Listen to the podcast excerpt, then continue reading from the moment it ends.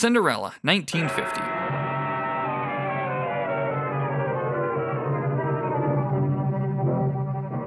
After surviving the 1940s with lower cost productions, the studio returns to narrative features with a new princess love story based on a classic fairy tale in Cinderella. It is here the years of development pay off in a bright and stylized spectacle, not only surpassing the past decade of animation from Disney, but establishing the classic Disney style as this project will refer to it. The story of the titular character revolves around unfortunate circumstances, an evil stepmother that outlives her father that holds her hostage in her own home, only to provide labor. Like Snow White before her, she is ingratiated to the audience from scene one. She does not deserve her terrible situation, and yet she has not lost her kindness. Alongside the many developments in style and storytelling that were developed in the package film era, several names also become attached to projects repeatedly. Not just Mary Blair as a concept artist, but also directors Clyde Geronimi, Wilfred Jackson, and Hamilton Luske. Geronimi is credited for direction on Bambi and several other films of the 40s, some alongside Jackson and Luske, and together the three direct every feature in the 1950s until Sleeping Beauty in 1959. It speaks to the studio's strength that the team works with a unified style, but much of their collaboration and consistency can be attributed to the work in the package film era together.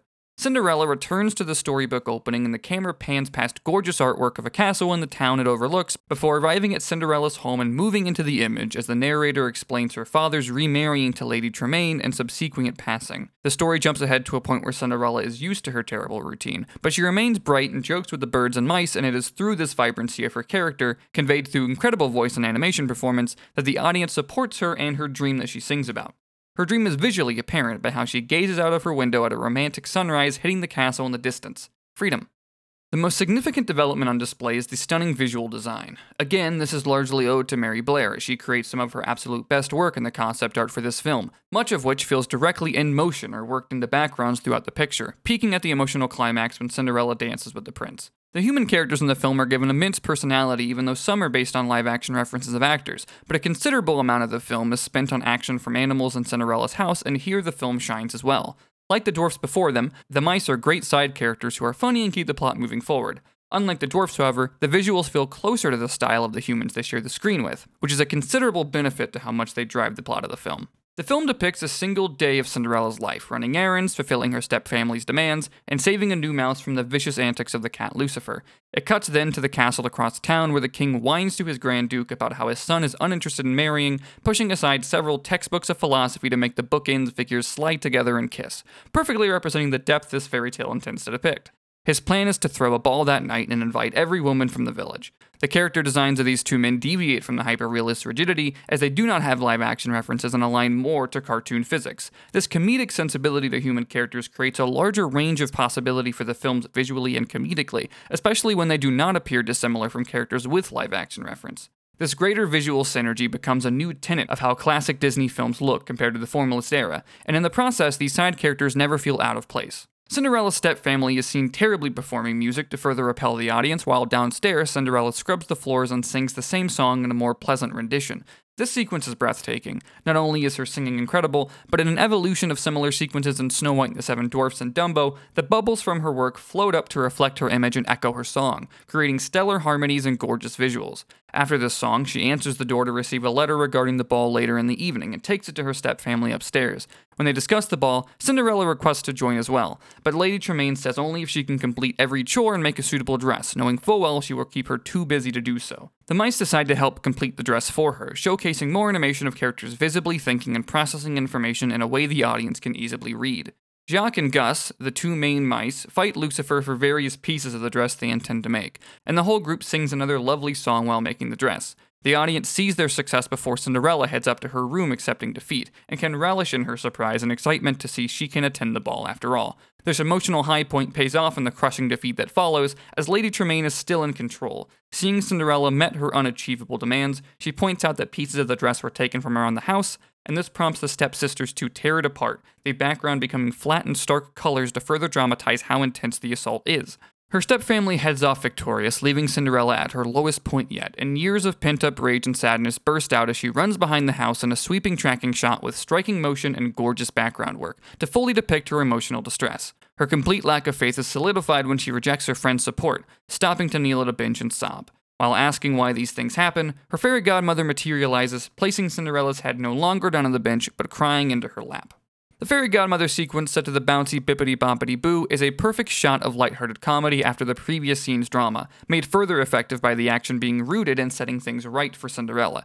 The fairy godmother's every move expresses her personality, and she can be maximalist in her quirks without feeling grating due to how briefly she is on screen. She draws a line in the sky to summon a wand, an incredibly effective but simple trick animation allows, and the sparkling lights that follow the wand's movement are gorgeous as well. She transforms a pumpkin into a carriage and her animal friends into her entourage, allowing for fun reversals of expectations when the small horse becomes a coachman and the mice larger horses, all while Cinderella chides her to fix her dress, showing that she has already regained herself through this sequence.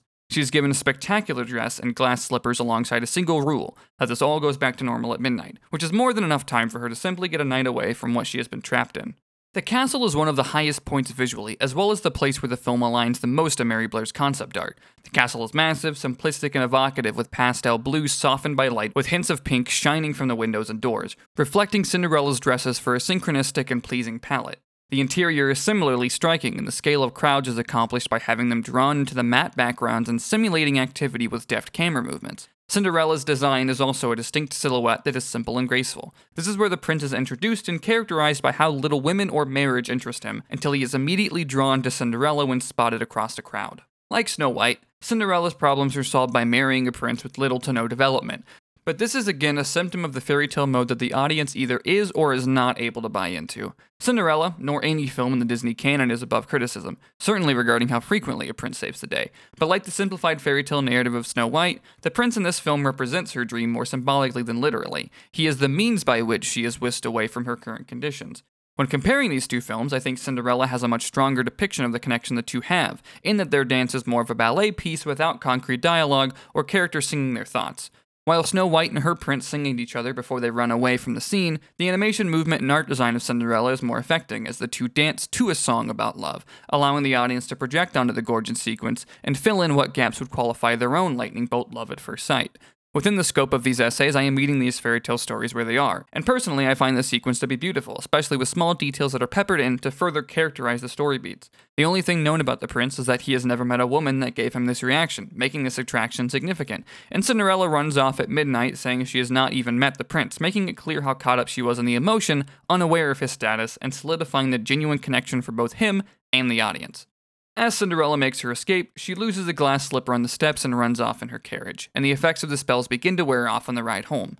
As she recounts what a wonderful time she had on the side of the road, she realizes her one glass slipper did not disappear, thanking her fairy godmother for this memento. The film then moves to the king learning that his son did finally find a woman he wants to marry, and when going to knight his Grand Duke with a sword, he learns she has completely vanished and begins swinging at him in frustration in a high octane comedy sequence. Like the action surrounding the mice, these beats are still moving the plot forward, as the Duke is tasked with finding the girl who fits the glass slipper. The next day is normal for Cinderella until she learns about the prince's search the same time as her sisters, resulting in pure bliss, signaling to her stepmother that something has happened. She traps Cinderella in her attic room, and the mice work to steal the key and free her against the efforts of Lucifer and the ticking clock of the Grand Duke trying the shoe on her stepsisters. The action plays well with this suspense, and eventually her animal friends do free her, and she catches the Grand Duke at the last possible second, but Lady Tremaine trips him, shattering the glass slipper. This beat briefly feels like a dramatic defeat before Cinderella reveals she has the other one, and the movie concludes in a happy ending with her escape from this oppressive situation into her true love. Like several pivotal films from the studio, it is hard to imagine what happens to Disney if the film was not a success. But Cinderella was the greatest box office hit since Snow White. It is on the back of this success that they thrive in the 1950s, a remarkable decade both commercially and creatively, largely led by the same directors. And between this and Snow White, the groundwork of what Disney princesses are continues to be established. After a near decade of settling for smaller projects to save costs, the studio's return to narrative form is triumphant and successful, and made stronger for the time spent honing the craft on projects with smaller creative stakes. After this, they push even further. Next up, Alice in Wonderland, 1951. Please go to ghostofjoe.com to see all these essays. You can also find a link to this one directly in the show notes of this upload, and there you will find in text citations and works cited, and share it with anyone who you think cares a lot about Disney animation. You can also find myself on Twitter at Ghost of Joe, Ghost of J-O. The music used in this audio version is from The Skeleton Dance, a Disney Silly Symphony short. Thank you for listening and reading.